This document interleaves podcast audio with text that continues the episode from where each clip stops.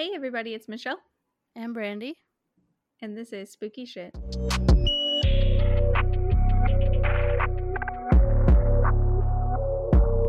So this week we're going to talk about some LGBTQ cold cases.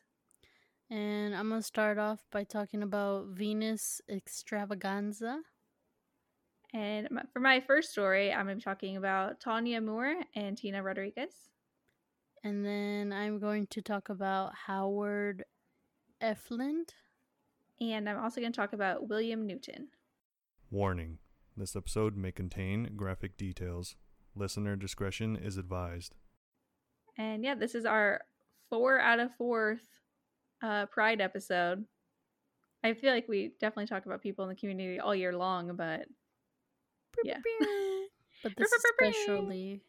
Yeah, this is the special edition for June. for Pride Month. yeah. All right, but take it off, Brandy. Alright. So, Venus Xtravaganza was born on May 22nd, 1965, and was an American transgender performer.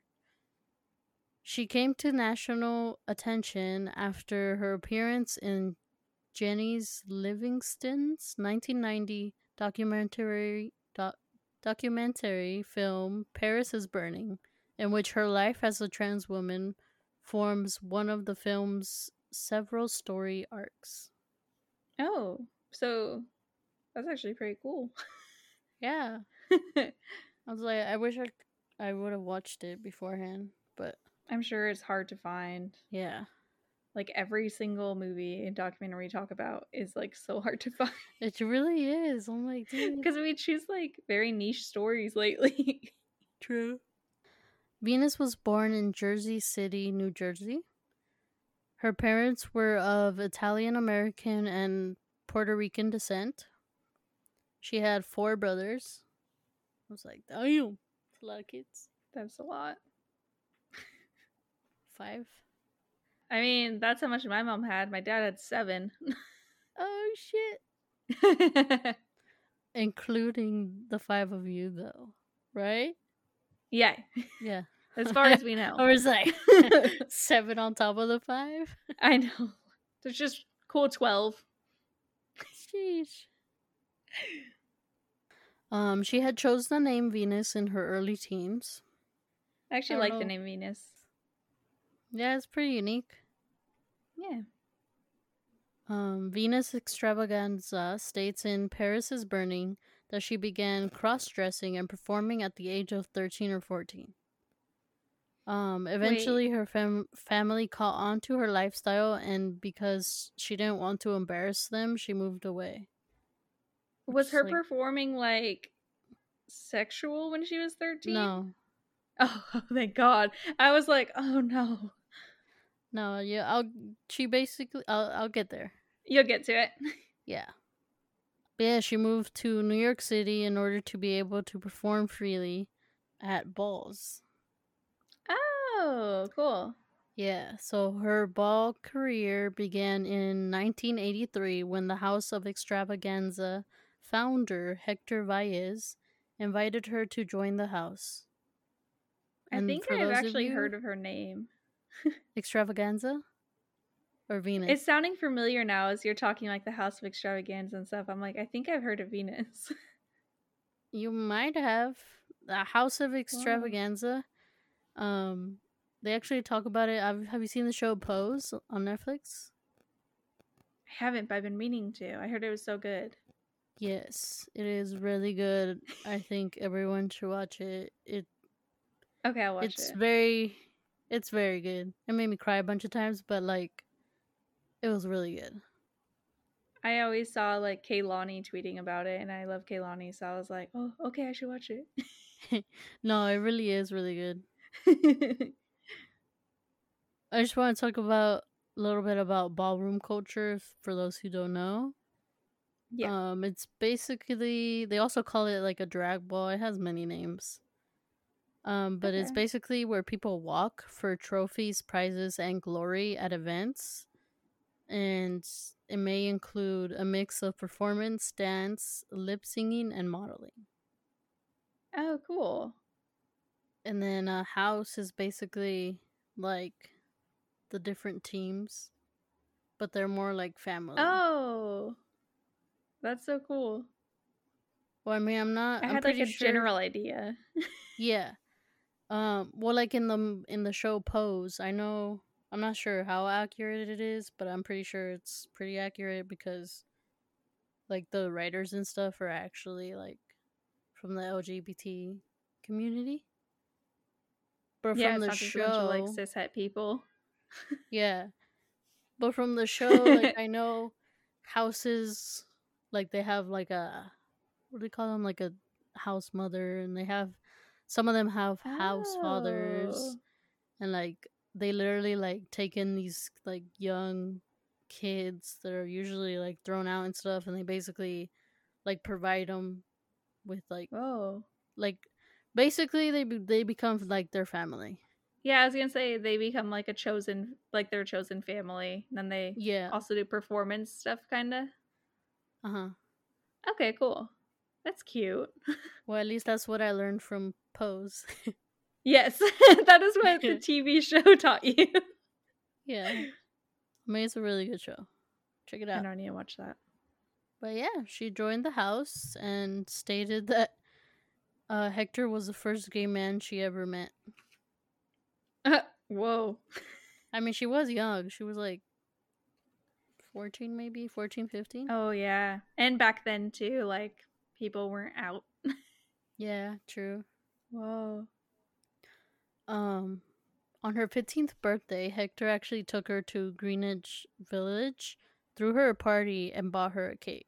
So like, Oh like they actually like treated her well. yeah. Um, after Hector died from AIDS-related complications in 1985, Angie Xtravaganza assumed the role of house mother, and she took on Venus as her mentee and drag daughter.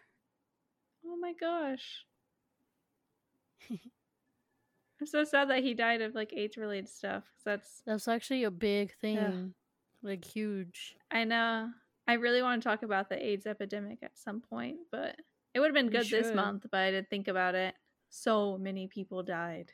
Like dead ass. Actually, in Pose, like they talk about it.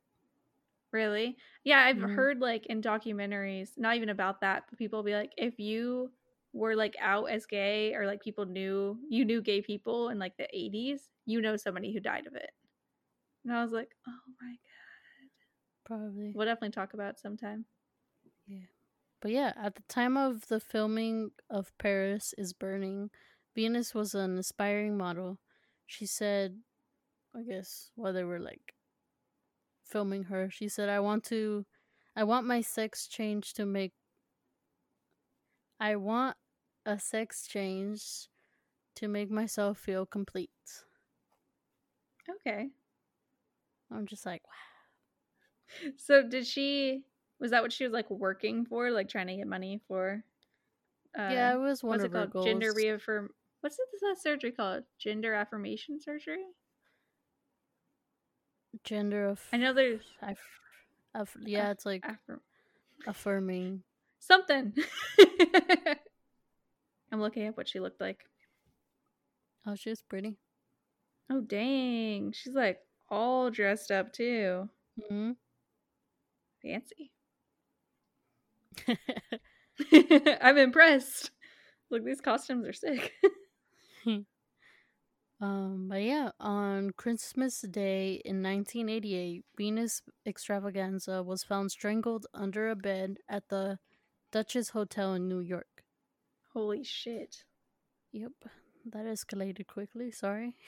Yeah, it sure did. uh, it was estimated that her body had been there for four days upon discovery. How does that go undiscovered for four days? Did housekeeping not ever? I don't. I have no idea. Uh, or maybe like they had the room for four days and they went in on the fourth day. that's true. Ugh. I don't know. I think that's why hotels now there is no like under the bed now. At some of them. Yeah, true. I thought it was just to make it easier to clean, but I guess it could be because of I mean, shady reasons. It, it could be both. yeah, why not? Why not both? Easier than cleaning out dead bodies from under the bed. Mm-hmm. Mm-hmm. But yeah, the shooting for the Paris is Burning documentary was still ongoing, like when she was murdered. And oh. the film's final minutes include Angie reacting to her death. Angie said she felt that Venus was one to take too many chances, that she was too wild with people in the streets, and that Mhm. she feared something was going to happen to her. Is it kind of fucked up that they kept her reaction to finding out? I don't know. That just seems so real. I don't know. She probably agreed to it. I mean, Hopefully. I don't think it was like that literal reaction. Like, Oh, okay. you I was it like, was just kind of like seems it happened, and then she talked about it. Got it. I was Or at least that that's what I'm assuming. Fucked up. Uh, yeah, that's They what I'm assuming. They see cops walking up and they're like, "Get the camera." I was like, "That's kind of brutal." But yeah, and she was actually the first person detectives approached with the news of Venus's death, and it was she who broke the news to um Venus's like family. Oh my gosh, that's such a Um, tough position to be put into. yeah.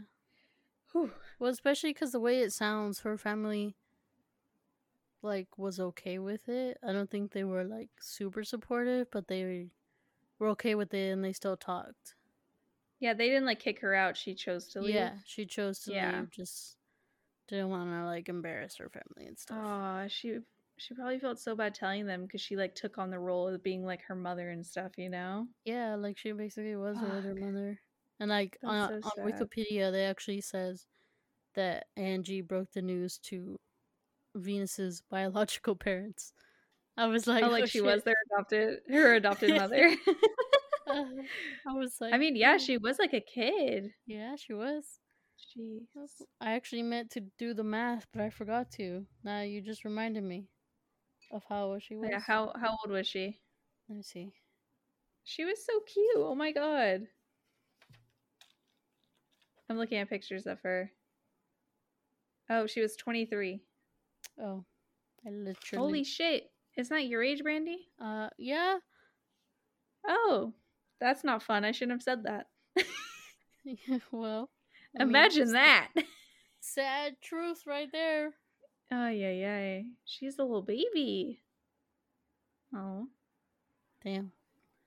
In Paris is Burning, Venus describes a time she narrowly escaped an attack by a man who discovered she was transgender during an intimate encounter, and it is Oh, possible her murder occurred during a similar situation. Oh, fuck. Well, just because like she had talked about that like a time, and so they kind of just assume it could have It happened. probably happened but she get away. Holy shit, dude. Um, but yeah, her killer was never found. Nothing ever came of. I mean, there wasn't much of a investigation. Um, yeah. she is buried at the Holy Cross Cemetery in North Arlington, New Jersey. Oh. Yeah. But I did want to mention that the House of Xtravaganza remains active in the ball circuit, nightlife, and LGBTQ activism, and it is one of the oldest active houses in New York City. Oh, wow. That's cool. Yeah. And I in think the I've show, definitely heard of it. yeah, in the show, Pose that like act- that's actually one of the houses. Really? Yeah. Is Pose like current day? No, it's dated back in I forgot. But it's Do they like, have Venus on it? Like, do they have a character playing Venus? I don't believe so. Okay, it's probably not like nonfiction. So, I mean, I know there's like truth behind it, but I don't know if they're using like real people's names and stuff like that or Oh, stories. True. Or maybe real stories, but check it out. Okay, but they like change small details probably. probably. But I know I it's a big house. Hmm. I I think I've definitely heard of it too. I didn't really know what it was, but I didn't really um hear anything about like ballrooms until like last year. Damn. I did not know. Yeah. So I'm still mean- learning. I knew a bit about them because we used to watch Rules, uh, RuPaul's Drag Race. oh yeah. I yeah. I know about like drag shows, but I didn't know that Like there was ball. like other variations kind of. Yeah. Uh, yeah, It's interesting. Actually, really in cool that to watch. in that in that show, RuPaul's Drag Race, a Uh-huh. lot of contestants, contestants and judges frequently like pull lines from the Paris is Burning like film. Really? Okay, Yeah. I need to watch this. This actually sounds so interesting. oh, I also wanted to ask, was she she wasn't a sex worker? She like was just hooking up with people whenever she was attacked that one time? yeah, yeah. From what I know, she wasn't doing anything like that. It was just wrong person she hooked up with. Mm-hmm. Fuck, that's scary, man. So, for my first story, I'm going to be talking about the murders of Tanya Moore and Tina Rodriguez. Ton- I didn't even know how to casually include this, but Tanya and Tina were friends and they were both trans women. So, their story is intertwined. Tanya was born in Germantown, Pennsylvania. She was estranged from her family, but a friend of hers said that Tanya was clean cut and went to church, but that she was also boy crazy. She was a sex worker and over the course of 13 years had over 20 arrests for sex work in Pennsylvania. Her friend said how she was always getting bailed out of jail for like that and other charges. And she stood at six foot one and was around 190 pounds, and I'm pretty sure she was black. That is like all I found on Tanya. Not a lot of information on this case, unfortunately. Damn. As for Tina, she was born in Puerto Rico but grew up in Camden, New Jersey, where she had moved as a young child. As an adult, she stood at just five foot six and weighed 120 pounds, so she was like pretty tiny, and she was definitely the smaller of the two women. Like Tanya, Tina was also a sex worker. She had over 50 sex work arrests made in New Jersey, Pennsylvania, and New York, and her mom would frequently have to go to Philly to bail her out of jail. She tried to keep her out of trouble and get her to stay home, but Tina did not want to stay. I'm not sure if she was out as trans to her family, but her half brother later said that the family knew she was gay, which I guess is a step in the right direction to acknowledging that she was a girl. But uh, Tina hadn't been to her family home in the six months leading up to her murder. And the two of them both worked as sex workers in the Philly city, Center City area, and they lived together as well. And they were roommates. Have you seen that Vine or whatever? Yeah, I have. and they were roommates. Between 1:30 and 3:30 in the morning on June 30th, 1986, Tanya and Tina had been hanging out with some other trans sex workers, all just like talking and waiting for some clients to come and pick them up. While they were all hanging out, suddenly a light colored medium sized van pulled up. There were two men inside, and they both appeared to be white and between the ages of 25 and 35. The man driving had curly dark hair and a mustache, while the second man was blonde and clean shaven. So they actually pulled up to Tina, who jumped right in before popping out of the window and shouting out to the other woman, Anybody want to come party? The money's good. she was ready to go. uh, all the women like went and like crowded around the van because they were all like, all right, down. And a friend later said that the men appeared to be nervous. Both were sweating, almost as if they had never picked up a prostitute or a trans prostitute before. After checking out all the women, they picked out Tanya, who joined Tina in the back seat. This is the last time the two friends were seen alive. Damn. Yeah. I can't imagine how the other women felt too, being like, oh my god, what if they'd picked me, you know? Yeah, Holy shit. that's rough. It's so scary. They probably have survivor's guilt. At 12:31 a.m. on July 3rd, 1986, police and firefighters were called to put out a brush fire along a busy road. Maybe. I've also read some stories saying that it was like at a diamond on a baseball field. These are t- such different things. I Oh, don't know why these are the two options, but they are. But while on the scene, they discovered the dismembered bodies of two unidentified people. Mm-hmm. Their hands were tied behind their backs, their legs had been sawed off just above the knees, and they were both sexually mutilated before the killer stuffed their bodies into green plastic garbage bags, put those in cardboard boxes, and set them on fire with gasoline. Damn. It's like brutal, brutal, brutal, dude.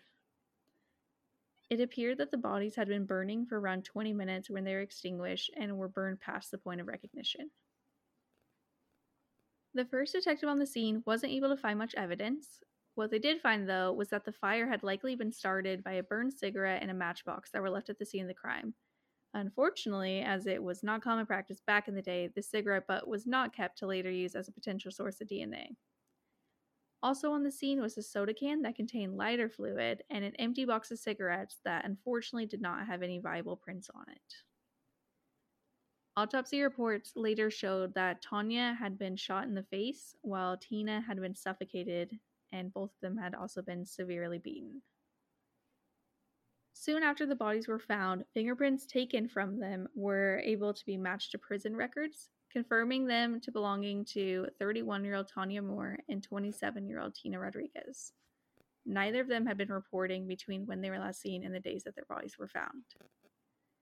And I'm going to describe the process of how exactly they did the fingerprints because I thought it was fucking nutty. So, according to what I read, it's also gruesome. I'm sorry. According to what I read, they first had to saw the hands off of the women. I don't know why that feels unnecessary, right? Uh, yeah. yeah. They applied a mixture of chemicals to like soften the skin and restore the ridges of their fingerprints. And once this step was done, they were able to actually take their fingerprints off of the burned bodies. And then they spent several days tediously going through and comparing the prints to those of prison prison records, which ultimately led to them being identified. That's wild. I thought that was I know, it's fucking crazy. Why saw them, you know? I don't understand that part. No thanks. I'm not sure why, like maybe it was taking longer for the other one, but Tina was publicly identified first. And after this identification, police began to receive calls from people saying that they didn't want to be involved, but they had either known one or both of the women and believed that the second body belonged to Tanya. And of course, soon after, this was confirmed to be true. So, per usual, media and police were once again dead naming and referring to Tanya and Tina as he, him pronouns, and uh, that was super annoying. Like, literally in the articles, they'd be like, "Oh, two men were murdered." Then three three paragraphs later, be like, "They also went by the names Tanya and Tina and said that they were women and said that they were she, her, and all this shit." And I was like, "But you, but what? Why not just say that at the beginning?" I don't understand. SMH. so stupid. They're like, they went by these names, but they were men. like, no, that's not how that works. The police chief, when speaking about the case, said himself, When men play the role of prostitutes, there can be violence. They may have tried to rip off the wrong guy. That's certainly one scenario. And I don't know if I'm just overthinking it, but I thought this sounded like pretty fucked up and kind of victim blamey. Yeah. Yeah, okay, it did because I was like, am I just being too sensitive? I was like, that seems really fucked up. No. And It's fucked up. yeah, and also saying like they were trying to rip off someone. I'm like, no, that's. I think it's just because it reminds me of the whole argument that trans people are like tricking others that they're having sex with, and I was like, that just sounds like fucking ignorant. but yeah, so those are the kind of people that were investigating the murders. Hmm. So there we have it. There were also some suspicions that the two women had purposely been lured by their killers. But to me, I was like, well, yeah, no shit. They thought they were going to get paid. So they went. It's not even like a theory to me. I'm like, yeah, it happened. so, of course, this is still an open case, and no one has ever been charged for the murders. But while researching, I ended up on a website, something about Trans Lives Matters. I don't remember exactly what it's called, but they discussed the case and said that the two women were murdered by a man named Donald Jennings, according to this website, Donald Jennings was a center, center city cab driver who was arrested in December in Brooklyn on unrelated robbery charges and was later identified as a suspect in the murders of the two women.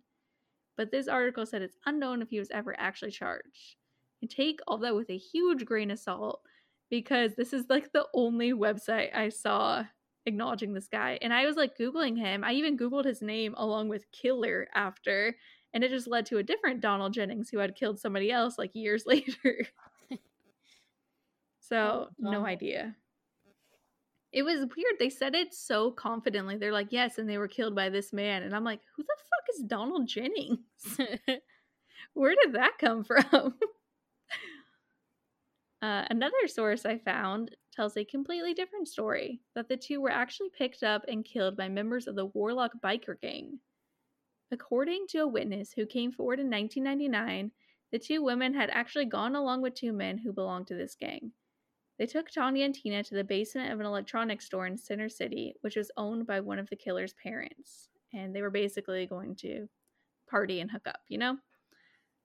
So, once in the basement and before beginning to have sex, both victims took a small amount of cocaine offered to them and then began to perform sexual acts.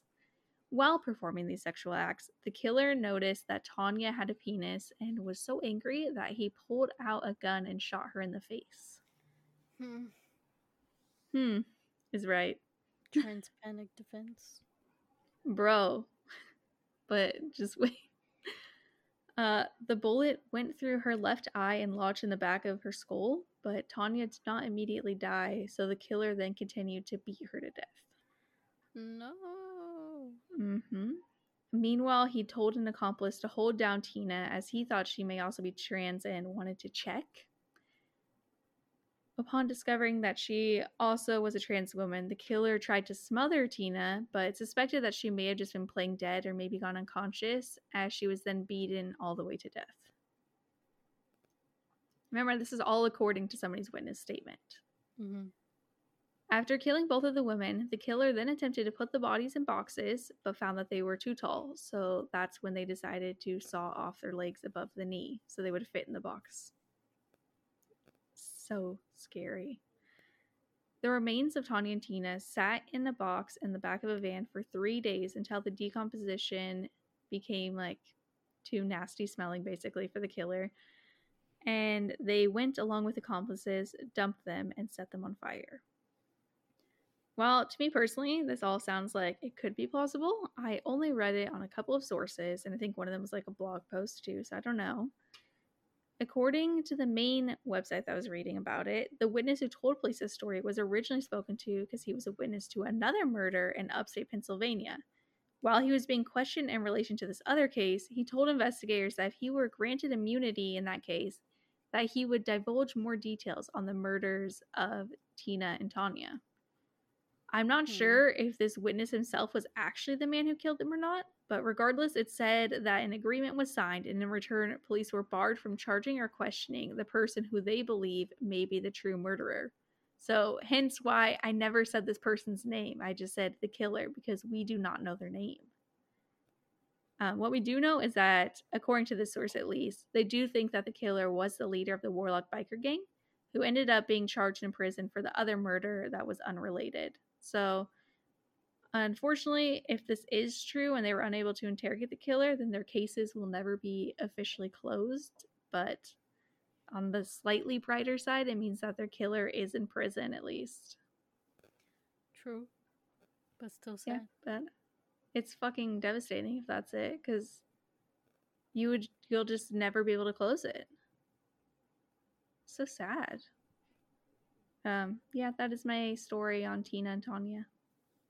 Damn. Happy Pride! All right. So now my to my to my sake story, uh, of Howard Efland. I think that's how you say it. Sounds confident enough to me. um, but yeah, Howard Efland was a gay man that died in the hands of the LAPD on March 9th, 1969, at the Dover Hotel. Wait, what?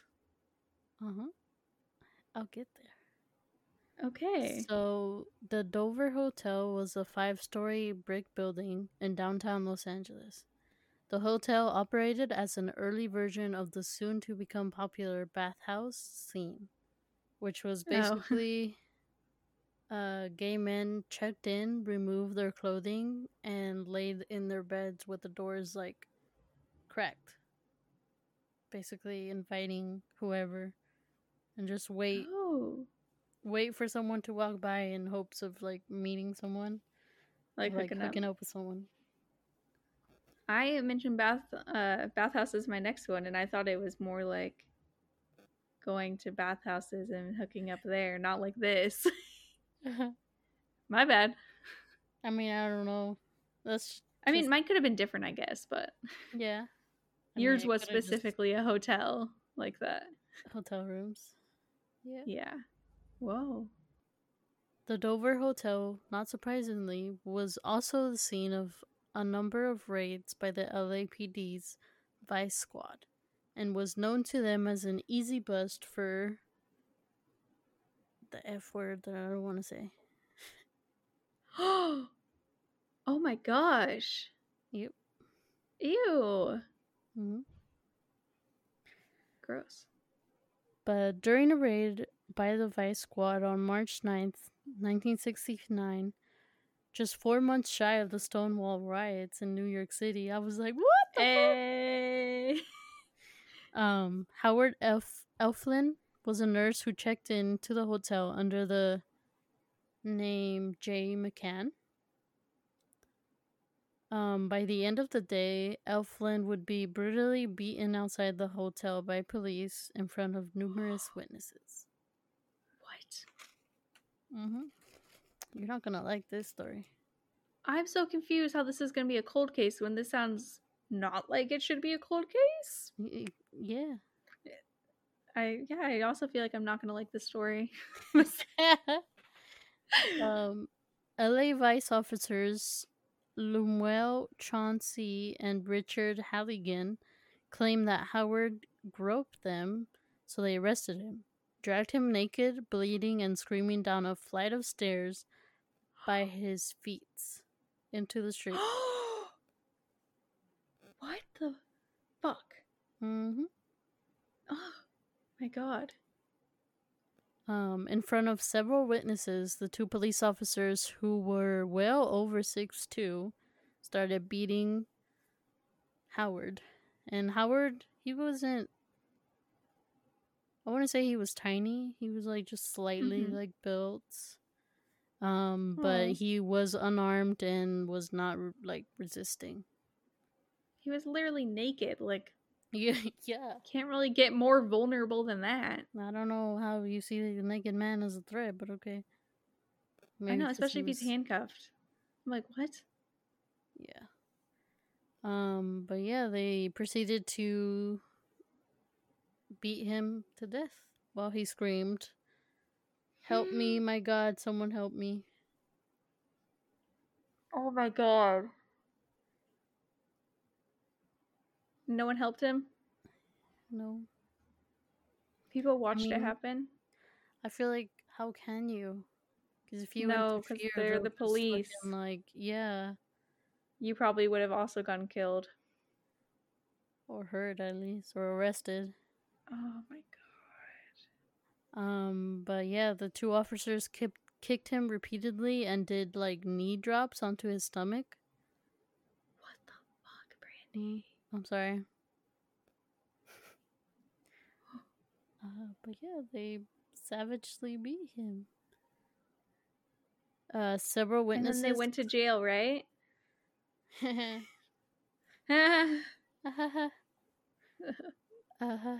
uh, several witnesses claim that Howard Efland died at the scene, but officers Chan- Chauncey and Halligan stated that Howard was alive as they threw him into the back of the police wagon. They claimed that halfway down the station from where they had arrested him, that Howard kicked the door open and fell out onto the Hollywood freeway.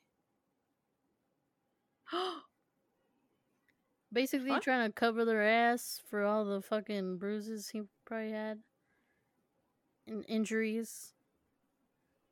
but like What there's a hella stupid witnesses. cover-up idea when all these people witnessed it. Yeah, exactly. Um, Morons. It just it gets worse.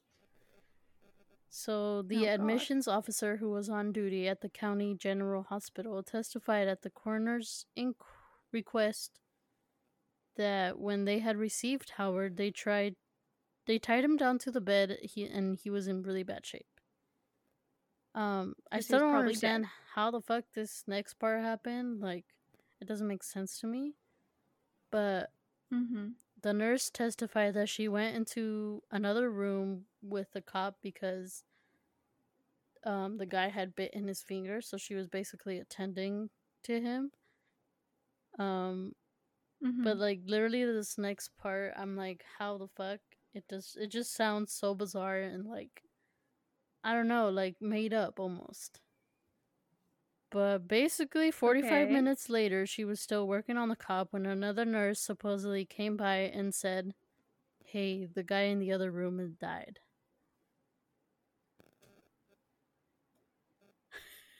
uh, how was no one in there with him? Like, That's why it doesn't make she was just sitting there watching him? why was she fixing his finger for forty-five minutes when he just got bit? I don't I have a lot of questions for this nurse. I don't have answers. But um the What LAPD fuck? It just gets worse, bro. The LAPD Oh, first informed Howard's parents that their son had merely died of a heart attack. Maybe a heart attack after being severely beaten. Yeah. Um he was Holy only shit! 37. He was so young. Mm.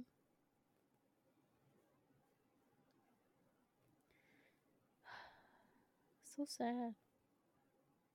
Oh my god. Later, the LA County coroner ruled Howard's death, death an excusable homicide. Is there such a thing as an excusable homicide? I don't even know how the fuck. That doesn't even make sense, The words are like contradicting themselves. right? excusable homicide. I'm like, they don't they don't go together. But yeah, the story was withheld from the mainstream media. Like they didn't want it to get out, basically. oh my gosh. Um, that was until oh, I forgot their name. The once great gay newspaper, The Advocate, picked up the story and responded strongly, Oh calling wow. the LAPD psychotics. Because they are. Mm-hmm. I agree. At least they were. nah, they are. I know. I'm like. uh, Have you not heard of the other stories? no, I've heard of plenty.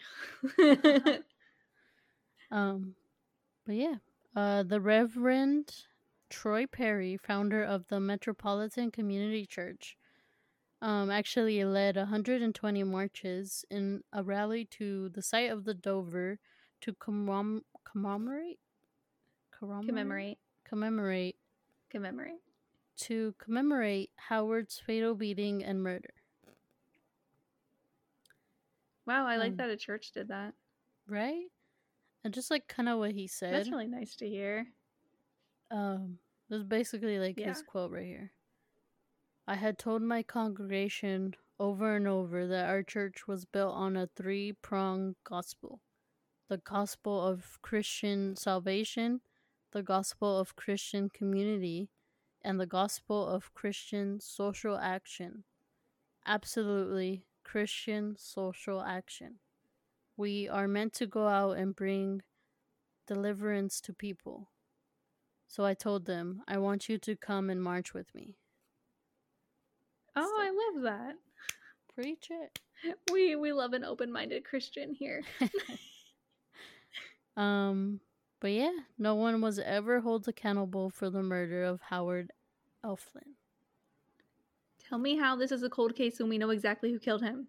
Um, because it's, I guess it's still, it's cold because nothing's being done. Um, Inexcusable homicide, they said. Yep. Whatever that means. I want to punch their dumb faces. The fuck does that even mean? I don't know. But uh this uh back to stonewall.com has attempted to call the LAPD numerous times in the hopes of getting an apology for Howard Efland's surviving family, but there has never been an official response. Dang, they didn't even try to own up to it like 20 years later or anything. Uh, nope. Um, you know what? It just gets worse. How does this keep getting worse, Brandy? What It- else is gonna happen? They killed his family too. Okay, well, I I wrote this later in my story because I found it out in another article. But basically, Okay. these vice officers were like in plain clothes, and they would go and basically like try to see what you're doing and how so they can like basically get evidence to be able to arrest you. Okay. So in the case of like Howard's, um, supposedly the officer, one of the officers, had walked in to room. It was room two twenty. They were on the second floor.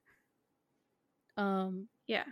to where he saw this Mexican male on the bed. And then Howard like came out of the bathroom or something and then they started to like proposition him or something like that. And then that's when they Yeah. arrested Howard. But they only arrested Howard and not the other that we didn't know who what his name was yet. Why? I don't know. It just doesn't make any sense. But so they left with Howard and they arrested Howard. And then um it wasn't until another officer actually ended up walking into the room and arresting and identified the Mexican male as Sanchez Garcia. Um he was Mhm. arrested for like drugs. He was like doing drugs or some shit. He like offered They're it like, to we the have to officer. find something to put on the Yeah. form. I was like, I don't know. Um, Probably not. but yeah, the arresting officer testified that Sanchez had been uh, pleasing himself and propositioned him, the officer, which led to his arrest. Oh. Was this after he got ar- the other guy got arrested? Yeah, like literally, like not that long after. He's like, "Oh, sorry, you got arrested. I'm gonna go jack off now." Oh my god, what a guy! It just never it just doesn't make sense because like they never called him as a witness in the case of like Howard's like oh, Howard's case. Yeah. It just What like it doesn't make any sense and also like uh oh I lost my train of thought. No, it, it's really weird because they like never even really spoke to him to try and be on like Howard's side, really. yeah. It be, like- basically just sounds like they try to cover it up. Yeah. Because they that also doesn't explain when did they start beating him up? When were they like dragging him down the stairs? Yeah. How did that shit all happen? I don't know. Well, let's see. Like, I have another article, and it says that he was basically arrested at approximately twelve forty-five, and shortly after is when the other officer, like, they like they saw the dude, but they didn't. The Mexican dude, but they didn't like arrest him or anything. They just saw him. I wonder why they didn't arrest him though. I don't know. It doesn't make sense because he didn't get arrested. It was actually way later. It was at three fifty Yeah. a.m. Oh, that's hours. That's like three hours later. So it kind of sounds like maybe they weren't. He wasn't even actually like in that room or something. Maybe I don't know. It just doesn't make sense. I don't even. I don't even know what would make sense in this situation. It's all fucking weird. I don't know, but the cops were definitely like lying a lot. They were like, oh, "Oh, yeah. we like beat him up and arrested, or like vi- we're violent with him because he like hit us and was running away, trying to flee." I would probably also try to flee if someone was trying to beat me to death. Yeah. Just gonna put that out there. Doesn't make or how the fact that they said that he fucking fell out of the police wagon. I'm wondering, does that do you think that they actually like left the door open so he would fall out? Or do you think that he just didn't fall at all? I feel that like seems like something that people on the freeway could like corroborate or not. yeah, I feel like if they if that did happen, it would have they would have left the door door open. That's like terrifying to imagine. Leaving the door open on purpose so someone will fall out like that. It's just it's crazy, but it's been This whole story's crazy. it's been 52 years. Oh my god. Yep. Um, and actually, one of his nephews, Stephen Efland, um, just he's been like an advocate about getting justice for his uncle. Oh. Um, actually, I have this little quote from him. Okay. Um, Uncle Howie was a gentle, kind, and loving man. He was my only uncle, as we are, we were, and still are, a very small family. I want full disclosure from the LAPD, an apology, and more. I ask that we all remember Howard Efland and give thanks to him and others who sacrificed their lives for the unfinished gains made today. Oh man. That's so sad. Yeah. Like he called him Uncle Howie. Like, like I, that part is really made me like, oh no. Jesus. But yeah, I mean, it's still cold. Ain't nothing happening. Nothing moving. It's so frustrating that it could technically be a cold case and we know exactly who did it. Right? That's just so bizarre. All right, should I move on to my second one? Yeah. Okay. So, William Billy, he went by Billy Newton, was a white gay man born on July 26, 1965, in, I'm going to butcher this, Eau Claire, maybe, Wisconsin. It's spelled E A U, Claire. I'll say ooh. Mm, Eau Claire, Wisconsin. Don't ask me, bro. I know, right? I'm like, Brandy, you know this French name, right? Well, definitely. Yeah. So he grew up in this town until 1979 when he moved to Ladysmith, Wisconsin, and then he moved again one year later with his mom to Oklahoma City. And this was right after he'd finished his freshman year of high school. His father described Billy as a very intelligent young man, but also said that he was restless and trying to find himself. Maybe while in the process of trying to figure out who he really was, William left his home at the age of 16 to go and travel around the U.S. At some point, he lived in Oklahoma with his partner and earned his beautician license. But in 1985, he had left Oklahoma and this relationship and settled down in Los Angeles. He began working for a company that made music videos, where he did makeup and choreography, and where he also went on to re- and while here, he also went on to receive his GED from the LA Unified School District a few years later. At some point while living in Orange County, William be- I'm supposed to be calling him Billy now, huh? Also, also just a heads up, I'm probably gonna be switching between calling him William and Billy because I didn't realize he was called Billy until after I finished my notes, and I'm sure I missed some parts. So, at some point while living in Orange County, Billy began to work at the Hollywood Spa, which was a gay bathhouse in LA. While working there, he met an adult film producer by the name of David Ray, who later went on to help Billy establish roles in several gay erotic films. By 1987, Billy and David had become lovers, and together they established London Ray Productions, where Billy worked as a movie producer, makeup artist, and set designer under the name Bill E. London or Billy London. Billy liked to write poetry and do illustrations. Despite his job as an adult film star, his friends described him as somebody who saw themselves as a poet and an artist, saying that he only did erotic films for economic reasons, aka money. Same. Eh, I'm just kidding. yeah. I mean, any job I'll ever have, I'll be like, this is not what I want to do, probably. Mm, It's just I'm just here for the money. Right. Dang, sad life. In October of 1990, Billy had just recently finished up shooting a film called The Grips of Passion, and on the 29th was seen at Rage nightclub in West Hollywood, which was known as being the gay epicenter of LA at the time. The next morning, a transient found Billy's dismembered body in a dumpster near Santa Monica Boulevard. His head and feet had been placed in plastic bags, and the rest of his body still has never been found. The LAPD detective in charge of the case spoke of the murder, saying, We have several leads we're working on, but nothing that is solid yet. We have other information we're not at liberty to give out.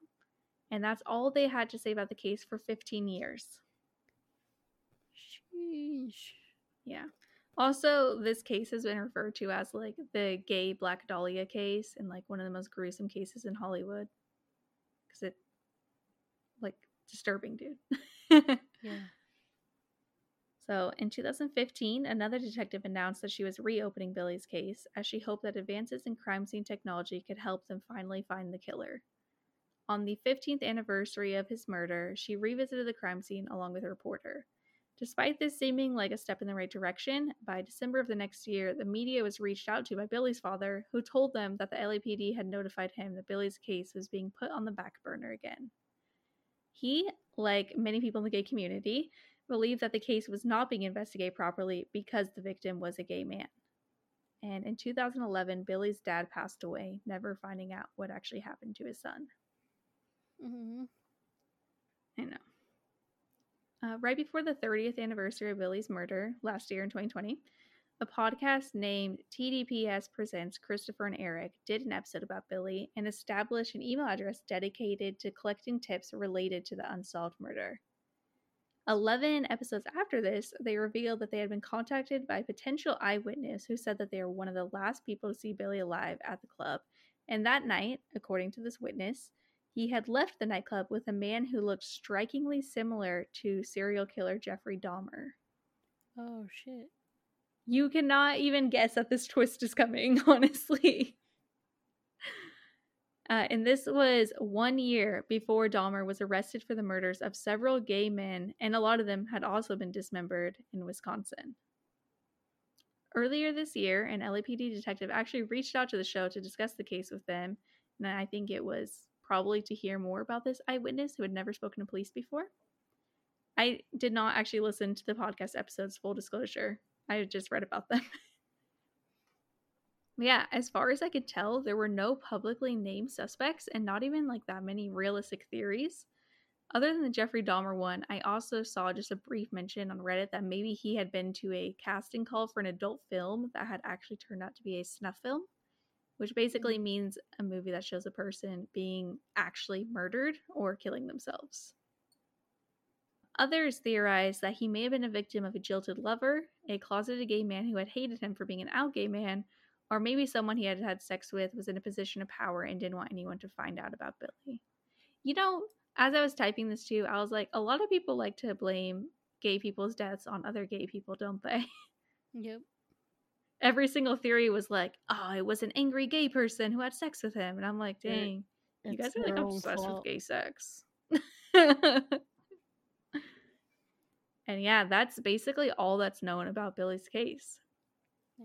Unfortunately, it does not seem like it's really being actively investigated at this moment, as basically all the theories that I read came from Reddit instead of actual fucking articles. Damn. But I know, hopefully someday soon they do like get pointed in the right direction. I think it is a good sign that the LAPD reached out to this podcast. And hopefully that actually ends up going somewhere. We can get some answers because it's been so, so long. It's been 30 years. Yeah. Yeah, um, that was a shorter story. Sorry, I just thought it was like crazy. Yeah, that is crazy. I know. But uh yeah, thank you all for uh, listening to our Pride saga saga saga. Saga. that sounds like weird. That reminds me of saggy boobs. Yeah, that's literally what I'm gonna say. Saggy titties. I was like, I'm not wearing a bra, saga. Yeah, uh it's been a a not so fun month, but that's fine. I'm glad that we could bring attention to a lot of these cases because a lot of the cases we mentioned also were not solved. yeah, or not talked about enough. or not talked about enough at all. For real, dude. But uh yeah, anything else you'd like to add, Brandel? Hmm. Stay safe. Stay safe out there, everyone. Do not go to casting calls with mysterious people in case they're snuff films. Which I never even fucking thought of that as an idea, and I was like, oh my god. But uh yeah, if you would like to email us any of your personal stories or just to say hello, our email is thespookyshit.pod at gmail.com. Our Twitter and Instagram are spookyshit underscore pod, and our website is spookyshit-pod.com. Um, you can rate us on Apple Podcasts and write us a review. That'd be really cool. And you could also check out on our merch, our merch on Teespring, which I think is now just called Spring. I have the link for that included everywhere. yeah. Um, thank you all for listening, and we'll catch you next time. Goodbye. Bye.